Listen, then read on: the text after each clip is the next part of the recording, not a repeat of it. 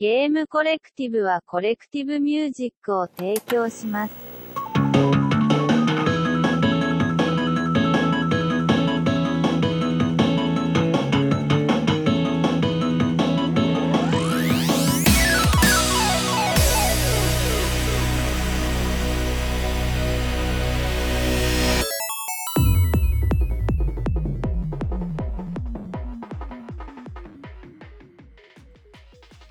Amigos, hola a todos, ha llegado el momento de disfrutar de lo mejor de la música de los videojuegos aquí en The Game Collective Music, la edición número 44. Espero que estén preparados, mi nombre es Julio y fíjense que este programa fue realizado hoy, 30 de junio. ¡Qué emoción con los juegos que tenemos en la playlist de esta semana! La consola de Nintendo más exitosa del mundo también tenía musiquita y la vamos a escuchar. En una de sus aventuras, Samus Aran será infectada por un virus mortal, pero no hay pedo, logrará sobresalir gracias a la vacuna del COVID-19. Ah, no, eso es otra cosa.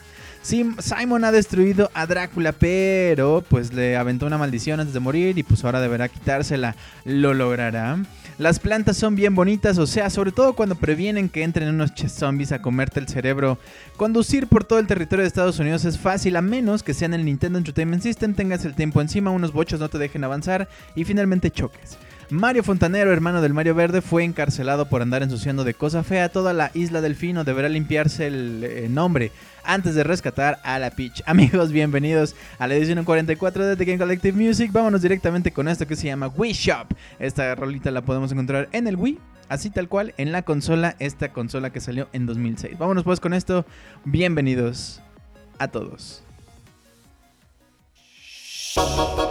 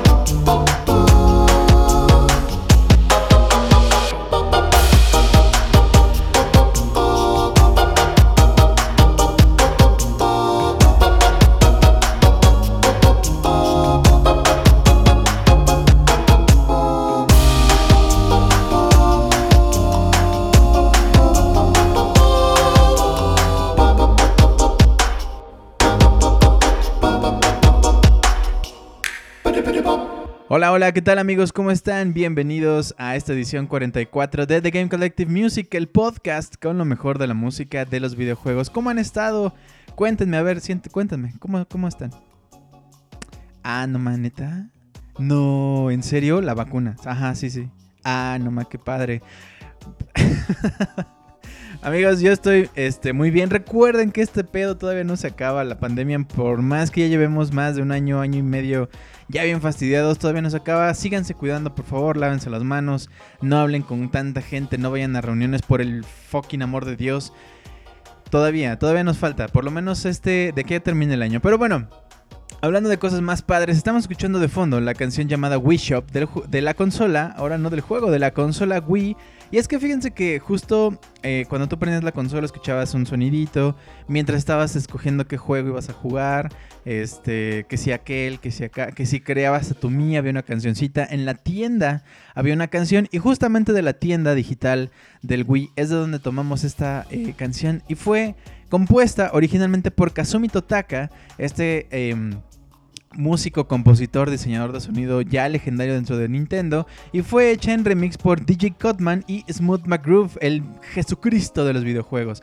Esa canción la puedes encontrar en el disco Smooth McGroove Remix número 3, que es un gran trabajo que hace de Game Chops. Este agarrando las canciones originales que hizo a capela Smooth McGroove, que por ya tiene muchísimos años que ya no postea nada, pero sin embargo, y pero sin embargo, ya quítenme mi, mis estudios en letras. Este, sin embargo, este muchacho ha llegado al corazón de muchos, de millones. O sea, en su canal de YouTube tiene millones de millones de reproducciones en cada canción que, que ha hecho. Ha hecho de todo, tanto DuckTales, juegos de PlayStation, de, de Nintendo, este, del Wii, de Mario, por supuesto, de Zelda, de, de Sonic. O sea, Metroid, hay un montón de juegos a los que le ha entrado a capela y la verdad están muy padres sus, remixes. Si le quitan todo, solamente dejan la voz, esa es la canción original de Smooth McGroove. Y fíjense que hablando de curiosidades de la consola Wii, el Wii fue un hitazo, un golpe que Nintendo quería hacer para llegarle a todo el market, a todo el, mercado de, de, personas. O sea, los videojuegos antes de esto eran considerados solamente para un cierto sector, para adolescentes medio adultones este, que pues podían comprar este tipo de, cosas, pero con el Wii justamente quisieron jalar el demográfico este, de los videojugadores y decirle, no, usted señora también puede ser un videojugador, tu abuelito también puede ser un videojugador, tu niño de 3 años también puede ser un jugador. Y este, pues eso, eso lograron llegarle a toda la gente. A pesar, por ejemplo, de que en ese momento estaban en boga el PlayStation 3 y el Xbox 360, el Wii le dio en la madre a todo eso, a pesar también de que el Wii no tenía la capacidad gráfica de llegarle a esas consolas. Sin embargo, esto de llegarle a todo mundo fue un super hitazo. Eh, sin duda, la campaña de marketing y el control, el sistema de control, es lo que más sobresale de la consola marketeándole, diciéndole todos podemos jugar. Y también el control en el, de, en el que tú podías tener el control literal, o sea, los movimientos específicos eh, de los juegos. Si tú estabas jugando tenis y agarrabas el control como si fuera la raqueta de tenis y le pegabas como si fuera un bat de béisbol, este, como si fuera algunos objetos. Por ejemplo, hay un juego que se llama eh, Red Steel, si no mal recuerdo, Red Steel. Ah, claro, claro. Y hubo una segunda parte también. Bueno, con Red Steel tú tenías el control de movimiento en la mano derecha y el nunchuck en la mano izquierda con el, em, con el pad. O sea, con el, con, el, eh, con el stick de movimiento. Entonces, en la mano izquierda, tú tenías una pistola con la que disparabas. El trigger, el botón del nunchuck disparabas. Pero con el control derecho, tú tenías, si no una pistola para, para apuntar, tenías una katana. Entonces, cuando movías la katana, perfectamente podías cortarle un brazo a cualquiera de tus enemigos. Entonces era bien increíble tener esta versatilidad de poder moverte, pero poder hacer también el movimiento. A veces era cansado. La verdad había gente que decía, oh, es que ya me duele el hombro. Y pues a veces sí, ¿no? Porque no estabas acostumbrado a hacer esos movimientos por tanto tiempo. Y pues sí, era un poquito cansado. El Wii, antes de salir y que, se, que fuera nombrado Wii, cuando fue este, la creación del concepto, la producción y todo eso, se llamaba el producto, producto Proyecto Revolución que justamente venía a revolucionar cómo, veía la gente toda esta onda de los videojuegos. Eh, y bueno, al final quedó como Wii porque eh, se escribe W-I-I en español, digo, perdón, en inglés, esto significa nosotros, o sea, nosotros podemos jugar. Y eh, se quedó con dos is porque son como la representación de dos personitas. Que es justo, nosotros venimos a jugar con el Wii. Algunos de los juegos más populares del Wii incluyen un montón de Wii, o sea, Wii Sports, Wii Sport Resort, Wii Play, Wii Mario, Mario Kart, Wii, Wii Fit, New Super Mario Bros. Wii, Wii Fit Plus, Super Smash Bros. Bro. Wii, no, no es cierto. Solo Wii, Super Mario este, Galaxy, Mario Party 8. Y el juego third party que más vendió, o sea, que no es de Nintendo, sino alguien más lo produjo, pero para el Wii, es el juego de Just Dance 2. Ese es el juego más popular de la consola. Algunos reportes eh, indican que todo el mundo ha jugado el Wii. Incluso la reina de Inglaterra ha jugado Wii y dijo, oh, esto es muy cabrón, está muy padre. Em, y pues bueno, hay algunos jugadores que se quejan de justamente este movimiento que tenías en el control porque los muy idiotas no se pusieron bien la bandita que va a, tu, a, la muñeca. Y entonces en algún movimiento de, pues cuando iban a sacar la pelota en Wii Sports, en el tenis o en el, en el béisbol, soltaban el control los muy imbéciles y estrellaban el control en la tele y obviamente la tele quedaba hecha mierda. O sea, ya no servía la tele. Entonces mucha gente era como de, oh Nintendo, ¿por qué me haces eso? Es como de morro, o sea, por eso trae el cosito, o sea, la, bandita para que te lo amarres.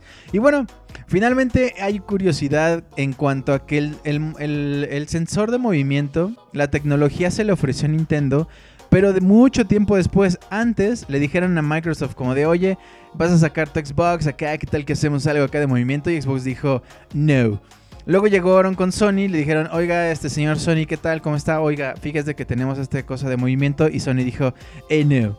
Y entonces llegaron con Nintendo y dijeron, órale va, vamos a hacer una consola de eso. Y al final, Xbox quiso replicarlo con Kinect un poquito. Y al final, PlayStation descaradísimamente sacó unos controles con unas bolitas de colores. Exactamente haciendo lo mismo que el Wii, solamente que más con gráficas más acá, ¿no? Pero es exactamente lo mismo. Y pues bueno, amigos, esta. Esta es la rolita del juego de bueno, del canal de comprar Wii Shop, de la tienda virtual del Wii. Que por cierto, es uno de los primeros momentos en los que se podía comprar en línea directamente en las consolas este, juegos, accesorios digitales, o sea, ah, tenías eh, un reloj, pero podía ser de Mario, pero podía ser de Bowser y esas cosas. Entonces es una curiosidad muy bonita. Bien amigos, pues continuamos con la edición número 44 de The Game Collective Music. Nos vamos a ir ahora con la canción llamada Sector 1. Esta rola es del juego Metroid Fusion, un perro juegazo que ojalá es que de verdad Nintendo acaba de anunciar este Metroid Dread.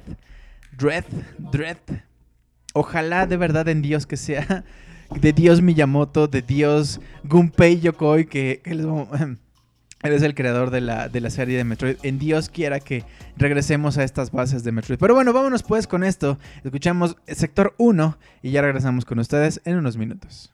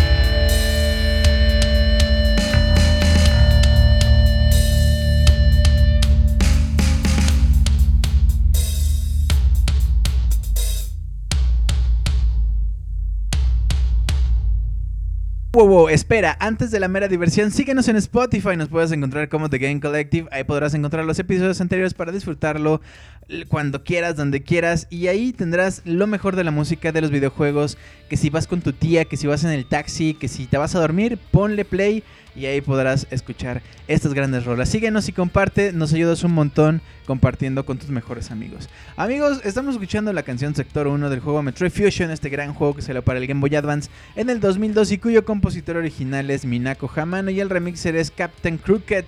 Esta rola la puedes encontrar en el disco llamado Metroid Huntress, que es una recopilación de remixes de la saga de Metroid, que sí, el 1, el 2 del Game Boy, Metroid Fusion, Metroid Prime, este, Zero Mission, eh, Other M. Ah, ¿cómo se llama? Hunters. El que es para el game, este, para el Nintendo 10. En fin, ahí podrás encontrar estas rolitas. Y fíjense que el nombre de la protagonista de Metroid se llama. Es. Bueno, el nombre. ¿Cómo se llama su nombre? Me preguntaron. El nombre es Samus Aran. Y resulta que viene del legendario futbolista Pelé. Hiroji Kiyotake, el diseñador del personaje de Metroid para el Nintendo Entertainment System, era muy aficionado al fútbol, por lo que se inspiró en el nombre del brasileño, pero con una confusión terrible, ya que Kiyotake creía que el nombre real de Pelé era Samus Arantes do Nascimento cuando en realidad es Edson Arantes do Nascimento. Y pues ahí dijo, oh, eh, ah, ah, brasileño, futbolista. Y se quedó como Samus Aran pensando que así se llamaba el Rey Pelé. Otra este, cosa de nombres es que la saga de Metroid y las criaturas homónimas, que son estas cosas este, que, absorben la energía vital de, las, de los seres vivos, llamadas Metroids o Metroides, en español, es el resultado de unir las palabras Metro y Android, Tal y como explicó Hiroji Kiyotake, diseñador de los personajes en la entrega original, Metro hace referencia a la exploración subterránea y Android se refiere a Samus, cuya armadura hace que parezca un androide. Por eso es Metroid, Metroid.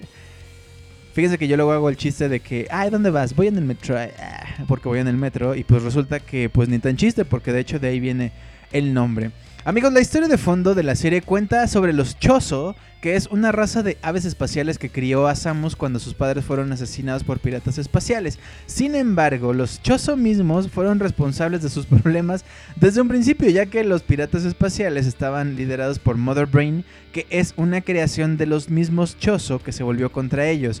Los eh, Metroid también son originalmente creación Chozo, ya que se crearon como un arma biológica contra una invasión de parásitos X. Los Chozo también literalmente son el origen del traje de Samus. Y pues vamos, eh, o sea, ellos crearon el problema y la solución. Eh, y por eso Samus de pronto tiene como estos problemas existenciales de quién, quiénes son los Chozo, pero son buenos, pero son malos. Yo también soy una creación de ellos y los Metroid hay que destruirlos, pero entonces yo, ¿por qué tendría que seguir viva? Es una cosa medio filosófica que trae Samus. Y mientras, pues eso, va salvando el universo, quiera o no, con ese traje tan increíble que le dieron los mismos Chozo. Irónicamente, una de las habilidades de, mm, del traje es hacerse bolita para poder entrar en espacios este, más reducidos. Esta es una de las características que tiene Metroid desde toda la vida. Y fíjense que no fue pensado originalmente del juego, sino una de las cosas eh, una de las soluciones a las limitantes que tenía la consola, ya que el equipo ya tenía todos los mapas hechos, ya tenía esos lugares estrechos por los cuales Samus tenía que entrar. Sin embargo, no podían hacer una animación fluida de cómo podría agacharse el personaje.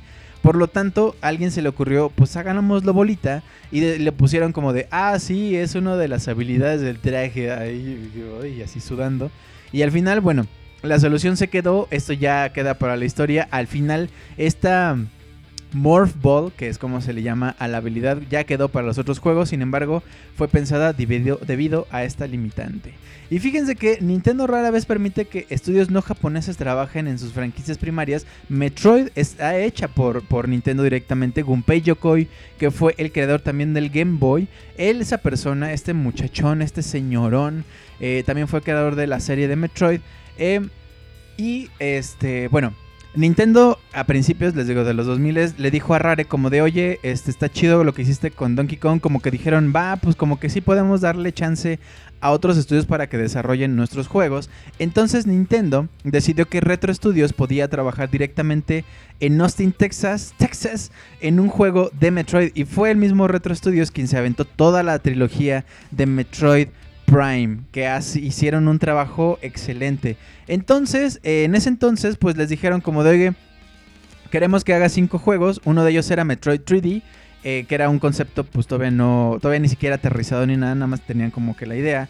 Se suponía que el juego solo sería una entrega, pero fue tan exitoso que finalmente dijeron, va, sí vayámonos con los cinco juegos y bueno, al final terminaron en esta trilogía este, de juegos exitosísimos que fue un madrazo en los, este, en la historia de, de Nintendo, en la historia de Metroid y por supuesto de ahí Retro Studios se hizo de un nombre bien padre. Y fíjense que una curiosidad extra. Eh, Shigeru Miyamoto, bueno, estaba Retro Studios haciendo como que su juego, como que de pronto no caía, como que a la gente no le empezaba a gustar, era como de que, híjole, ya llevas dos años en este pedo y como que no estaba jalando. Entonces le dijeron a Miyamoto, ¿ya no te quieres ir para allá y echarles la mano? Entonces Miyamoto se lanzó, les hizo algunos cambios, les dijo, en vez de tercera persona, vámonos por primera, cámbiala acá, ponle ponle que se vea la cara de Samus, ponle varias cosas así como que detallitos y a partir de ahí justamente esto ayudó estos pequeños detalles a que el juego se consolidara como este éxito de ventas que les mencionaba. Y bueno amigos, estos son algunas curiosidades de Metroid. Estamos escuchando Sector 1 de Metroid Fusion, que qué bárbaro con Metroid Fusion por cierto. Este, una de las curiosidades también, otra curiosidad extra, podías jugar Metroid Fusion en el Game Boy Advance y conectarlo a través este, del cable Link que conectaba el Game Boy con el GameCube y podías pasar cierta información del Game Boy Advance al cubo y del cubo al Game Boy Advance. O por ejemplo los trajes, de pronto jugar Metroid Fusion con el traje de Metroid Prime y Prime con el traje de Metroid Fusion. Estaba muy muy padre. Bien amigos, pues continuamos con este The Game Collective Music, el mejor podcast. Por cierto, el próximo episodio es nuestro episodio de aniversario, aniversario, aniversario. Va a estar bien bueno, amigos. Va a estar, va a estar, uff, va a estar increíble. Pero mientras tanto, vámonos con esta rola llamada The Silence of Daylight del juego Castlevania 2 Simon's Quest. Amigos, me aventé la serie de Castlevania en Netflix, no tiene madre. Mientras tanto, mientras dicen, ay, ay, güey, yo también la vi. Bueno, mientras eso pasa, vámonos pues con The Silence of Daylight y regresamos en unos cuantos minutos.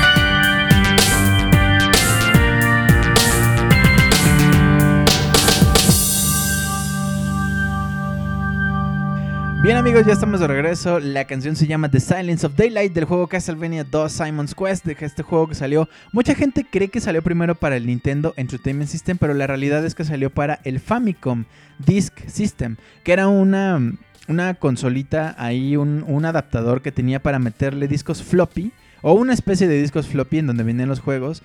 Este, y pues nada, eh, después se popularizó porque lo pasaron al cartucho del NES. Y bueno, este juego salió en 1987 y cuyo compositor original es Kenichi Matsubara y Satoe Terashima. El remixer es Benzi y esta rola la puedes encontrar en el disco llamado Video Games Music K. Así tal cual, Music K. Y bueno amigos de Castlevania, el protagonista del juego es un cazador de vampiros Simon Belmont.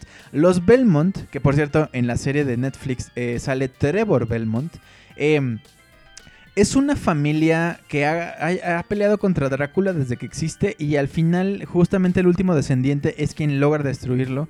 Y bueno, en la, en la línea temporal original, porque después sale que la reencarnación de Drácula, pero que el el tatarabuelo pariente lejano de los Belmont y que, en fin, una, una mezcolanza ahí bien extraña. Este, pero en la línea original así pasa. Este muchacho eh, de la, del juego Simon Belmont, después de derrotar al conde Drácula, queda con heridas que le provocan una maldición. Para liberarse de la maldición deberá recolectar cinco partes de Drácula, o sea, la uñita de Drácula, un hueso, el corazón, el anillo, eh, qué feo andar buscando el anillo de Drácula y el ojo para después quemarlas y con esto poderse liberar, liberar de esta maldición. Pero dependerá de si lo, si lo hace a tiempo o no, porque es una maldición, el tiempo corre. Estas partes de Drácula se encuentran en las cinco maldiciones, mansiones de Drácula que aparecen en el juego y que para ser obtenidas deberá lanzar una estaca sobre ellas. Cada una de estas partes de Drácula le brindará además a Simon Belmont una habilidad especial, como por ejemplo el hueso de Drácula que le permite obtener un escudo que lo protege de los ataques de los enemigos. Además, en esta serie, a diferencia de otras que se desarrollaron para el NES, se presentan algunos conceptos interesantes como el poder ganar experiencia al derrotar enemigos. En otros juegos de Castlevania simplemente derrotabas a los enemigos y ya. A lo mejor tiraban algún corazón, alguna armadura, alguna mejora para tu látigo, pero nada más. Y aquí podías ir subiendo de nivel eh, todas estas armas y escudos y demás.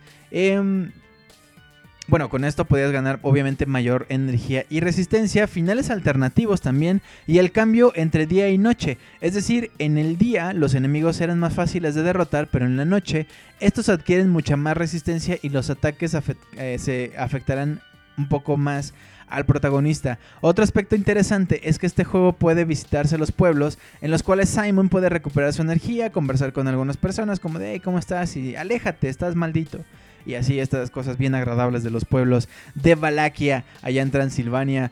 Em, y obviamente hay gente que es como que pues buena ondita y le va a dar pistas para poder seguir con los objetivos. Eh, y, pero bueno, hay gente ojete que pues, algunas pistas pueden ser falsas, ¿verdad? Hinche gente, hinche, hinche gente.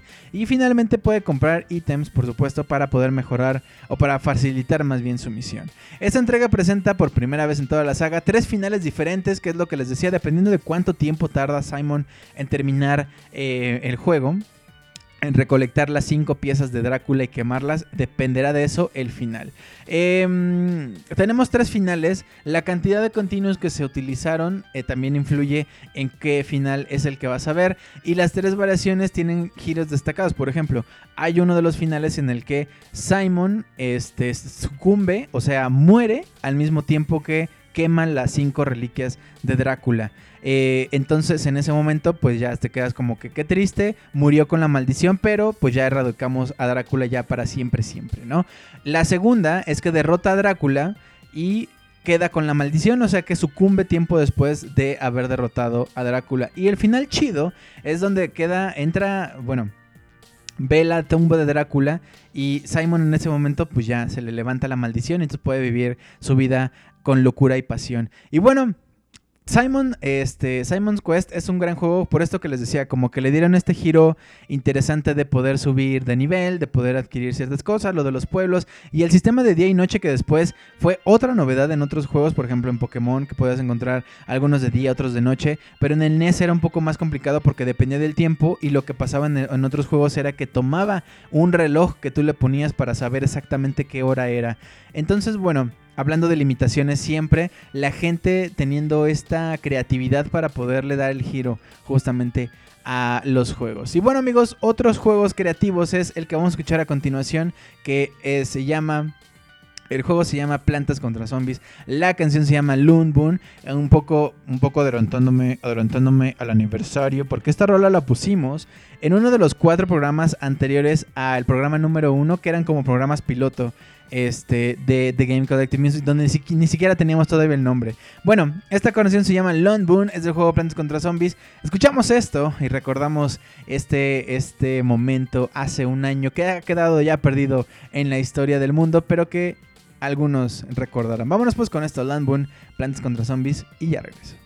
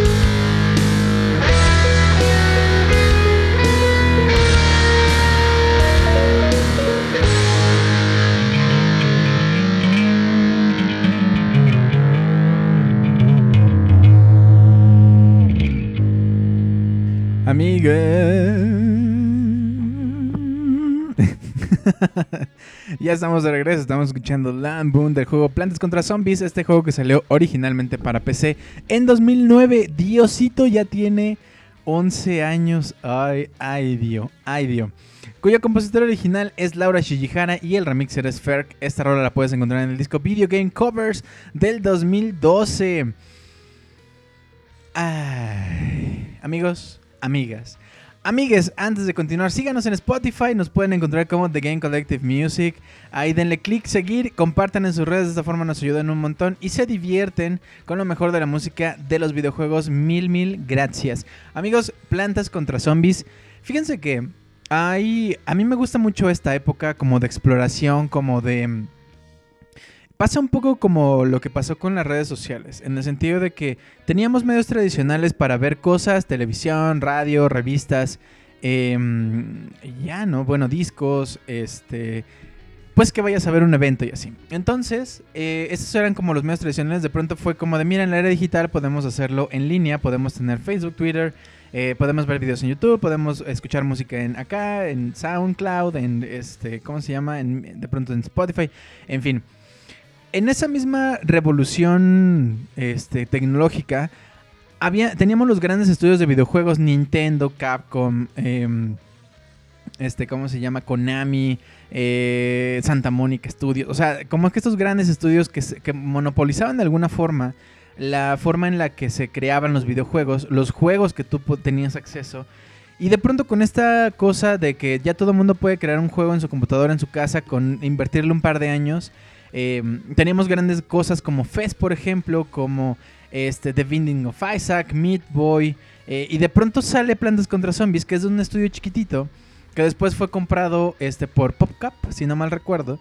Eh, que PopCap es justamente una empresa que hacía estos juegos chiquitos como Bejeweled, eh, que era como para jugar en la compu un rato, después en el celular.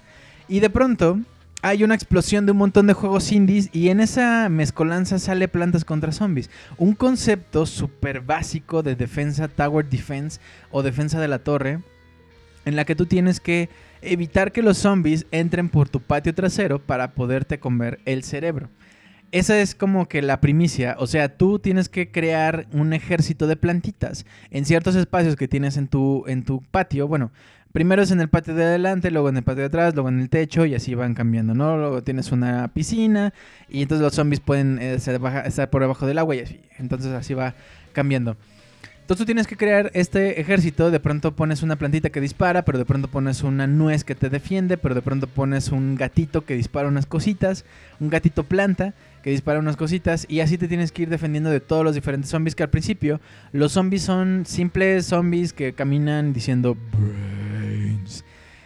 Pero de pronto ya son zombies que corren, ya son zombies este, atletas eh, que trepan por, por unas escaleras, ya son zombies que pueden andar abajo del agua, ya son zombies que van volando, son zombies topo que se meten por debajo de la tierra, de pronto salen atrás de las plantas y se empiezan, a comer. En fin, está muy padre este concepto y porque es sencillo, es muy fácil de poder entender, cualquier persona puede entrarle.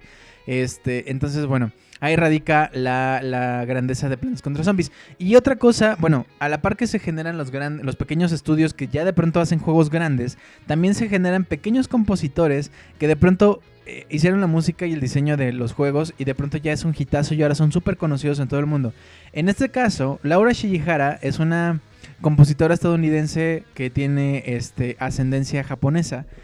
Y de pronto ya fue como de, bueno, yo sé que tocar el piano, conozco medio a estos brothers, les digo como que si les quiere, que alguien quiere, quiere que alguien les haga el diseño de sonido y la música. Y ella fue la que compuso en su casita con un piano, con un teclado y una computadora toda la música de Plantas contra Zombies. Eh, al principio para poder presentar el juego, hicieron este un video chiquito que se llama Zombies on Your Lawn y es bueno, ese video Laura Shihara también lo compuso. Este, y PopCap hizo como toda la animación. Y a partir de ahí, Plantas contra Zombies fue un hitazo. Después tuvimos Plantas contra Zombies 2. Bueno, de entrada llegó a todos lados. O sea, puedes jugarlo en el móvil, pero en la compu, pero en el 10, pero en el Xbox, pero en PlayStation. O sea, en todos lados puedes jugar Plantas contra Zombies. Después se creó un juego de cartas justamente de la misma serie y después eh, se hizo un juego tipo Warfare, tipo Call of Duty y esas cosas donde tú puedes controlar a una planta o a un zombie para poder aniquilar al otro equipo. Bastante interesante, medio extraño, un poco demasiado real. los modelos de los personajes se ven muy reales y de pronto a mí me sacaba de onda, pero está entretenido. Entonces, bueno, Plantas contra los Zombies, sin lugar a dudas, Laura Shihara, el trabajo que hizo, sin lugar a dudas, quedarán para la posteridad. Como esos pequeños, esos pequeños juegos que con un concepto simple le dieron en la madre, incluso juegos de grandes compañías. Y después estas grandes compañías empezaron a copiar este modelo y apoyar justamente sus juegos indies. Y bueno, escuchamos Leon Boone, que por cierto, Fer es argentino que este que es bien complicado ya encontrar los discos que él ha creado este, por ejemplo, este de Video Game Covers eh, del 2002 ya es bien complicado encontrarlo, pero bueno, ha pasado 10 años desde que se lanzó, eh, a él ya no le interesó mucho como que seguir las páginas y ya no existen. Entonces la única forma de encontrarlas, algunas son en, iTunes, por ejemplo, en Spotify, algunos. Entonces bueno, es muy interesante poder conservar también estas rolas que se han creado hace muchos años. Y bueno, amigo, algo, amigos, algo de hace muchos años también es nuestro siguiente juego llamado Drat Racer. La canción que vamos a escuchar a continuación se llama Sunset Coastline. Vámonos pues con esto, este gran juego que se lo para el NES hace mil años, mil años, no, es cierto. Salió en 1987 y nada, es una gran canción. Vámonos pues con esto. Y regresando les platico un poquito más de este gran juego del, del Nintendo Entertainment System.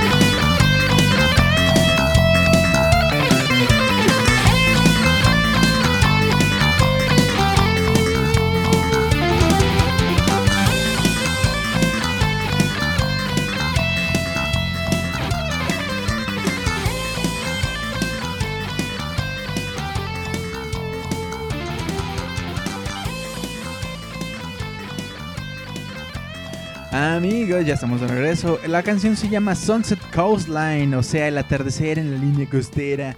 Este juego se llama Drought Racer, que salió para el Nintendo Entertainment System en 1987 y cuyo compositor original, no lo van a creer, es la misma persona que hizo los soundtracks de los primeros Final Fantasy, es decir, la leyenda de Square Nouveau Uematsu.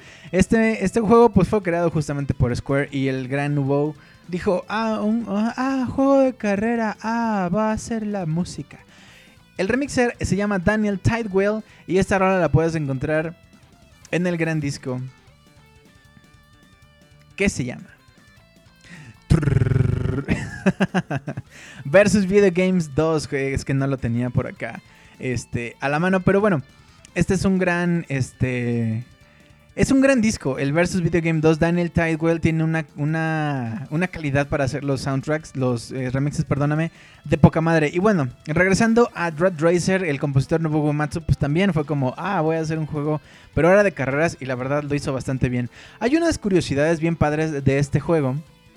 Por ejemplo, eh, tuvo al principio, este, puedes escoger dos coches, dependiendo del coche, pues era la visual, porque lo visual, porque realmente no cambiaba mucho.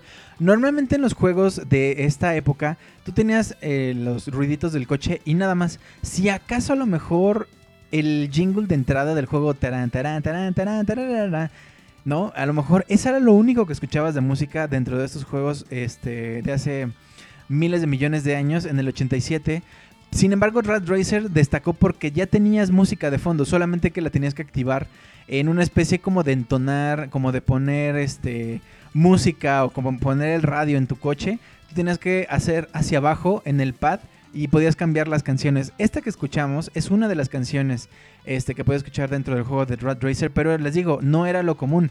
Y bueno, Red Racer, como les digo, es un juego de carreras en el que tú pues tienes que ir por la carrera, tienes que cruzar de la costa este, no, de la costa oeste a la costa este de Estados Unidos, atravesando obviamente este, estos circuitos en los que tenías curvas súper pronunciadas, de pronto este, trechos largos, rectos, así donde podías meter turbo y lanzarte hacia velocidades estratosféricas. Al comienzo del juego, el jugador, como les decía, puedes elegir entre dos coches para correr, ya sea un 328 Twin Turbo o una máquina de Fórmula 1 aunque este, ambos coches funcionan exactamente igual. El objetivo es completar ocho etapas de conducción de diferentes, este, de diferentes formas. Lo que les decía, a lo mejor de pronto te topas con curvas súper pronunciadas, de pronto hay demasiado tráfico y los coches no te dejan avanzar. Los vehículos de los competidores consiguen este ir más rápido en las etapas, este, pero siempre tienen que competir contra otros coches. De pronto te encuentras con unos eh, bochos, unos bochitos, un Volkswagen escarabajo este, un Beetle, o también te encuentras con unos Ferrari testarosas ahí en el camino y pues si se te atraviesan chocas o de pronto te, orillan a irte muy lejos y te estrellas con un, con un poste. Eh, entonces, bueno, el coche del jugador puede acelerar a 100 km por hora pero con el turbo puedes llegar hasta los 255 km por hora. Obviamente, mientras más rápido, más complicado de maniobrar con el coche. Y, pero bueno, tú puedes frenar, dirigir y cambiar la música de fondo mientras conduces. Golpear cualquier obstáculo u otro coche va a causar que el, del, el vehículo desacelere o de plano se vuelque. O sea, unas volteretas así bien locas para que después te tardes más tiempo en poder regresar a la carrera. Los jugadores tienen un tiempo límite para llegar al siguiente punto de control en el curso, que se indica mediante una bandera a cuadros. Pasar la bandera añade tiempo adicional o puede indicar el final del curso. Los jugadores tienen un tablero simulado que contiene una barra de progreso, velocímetro, tacómetro, puntuación y tiempo restante. A diferencia de juegos como Outrun, donde el juego termina inmediatamente cuando el tiempo se agota, el vehículo del jugador, este, como que dice voy a 200 kilómetros por hora, se me acaba el tiempo y conforme va desacelerándose así como que hasta que termina hasta que desaceleras, ahí termina el juego, no como en otros juegos que es ya, se acabó el tiempo, pum, se acabó. Ahí te da un poquito de chance de que a lo mejor estaba ahí a 10 metros y ahí vas, ahí vas, ahí vas, ahí vas, y lo logras y entonces puedes acelerar como loco desquiciado. Em, y bueno, los jugadores pueden activar también, curiosísimamente, es que este modo en 3D de los 80s, donde tú podías ponerte unos lentes azul y rojo, un, este, para poder, para que tu cerebro le hicieras un truco y pudieras ver como que las cositas que vieras en 3D. Este, lo podías activar simplemente presionando Select y pues poniéndote tus grafas 3D. Los jugadores también podían utilizar el guante de potencia de, este, para poder controlar su, el vehículo. Este es el guante, el Power, Power Glove que tenías, eh, bueno, mucha gente tenía, porque la, verdad es que era muy cara, tú podías conectar eso al juego y hagan de cuenta, era un guante, tal cual, que tenía botoncitos en la parte de arriba, ¿no? Como en la, en la palma. Este, entonces, hagan de cuenta que agarrabas tú el Power Glove y si apretabas, acelerabas y tú podías ir girando de izquierda a derecha como si movieras un, un volante simulaba justamente esos movimientos y así era como controlabas justamente el juego. El juego también era compatible con el Famicom 3D, un accesorio del Famicom original utilizado en Japón que podía tener unos lentes de obturación LCD para simular también el 3D. Y bueno, es súper curioso este juego, es uno de los juegos eh, de carreras para el Nintendo más Em, mejor rankeados precisamente porque tiene música, porque los escenarios son diferentes, porque este, te encuentras como con estas variedades de poder ver más vehículos. Hay otros juegos donde tú tienes, por ejemplo, Fórmula 1, tienes tu cochecito. Y los modelos de los otros coches son exactamente el mismo. O sea, realmente no hay variedad. Los escenarios son los mismos. Eh, en fin, por eso fue eh, muy, muy este, empujado este juego llamado Red Racer. Y bueno, escuchamos la canción Sunset Coastline. Bien amigos, pues hemos llegado ya peligrosamente al final de este programa. Vamos a escuchar Delfino Plaza del juego Super Mario Sunshine. Este juego que salió para el GameCube Nintendo en 2002. De verdad, o sea, ya va a cumplir 20 años. O sea, ay, mijito. Compositor original es Koji Kondo y el remixer es CS Guitar. Esta rola la puedes encontrar en el disco Nintendo Classic Guitar. Y bueno, CS Guitar 98 es otro de los compositores que hace mucho tiempo, creo que la última publicación que hizo fue en el 2012, hace 10 años. En donde dijo, ¿saben qué? Ya hice un montón de remixes de videojuegos. Este proyecto pues ya lo voy a dejar para dedicarme a mi proyecto personal. Y es bien complicado encontrar las canciones. Hay algunas que están en su sitio, hay algunas que puedes encontrar en YouTube. Pero bueno, también es un poco preservar estas rolitas. Vámonos pues con esto del Fino Plaza y regresamos ya para despedirnos.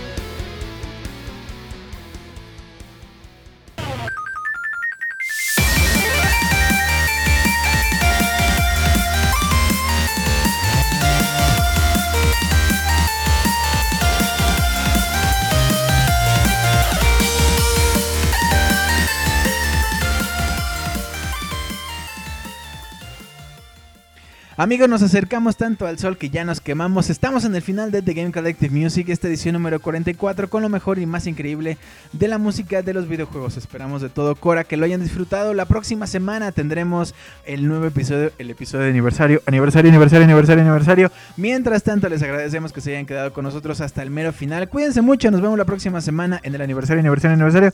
Nos vemos próximamente. Bye bye.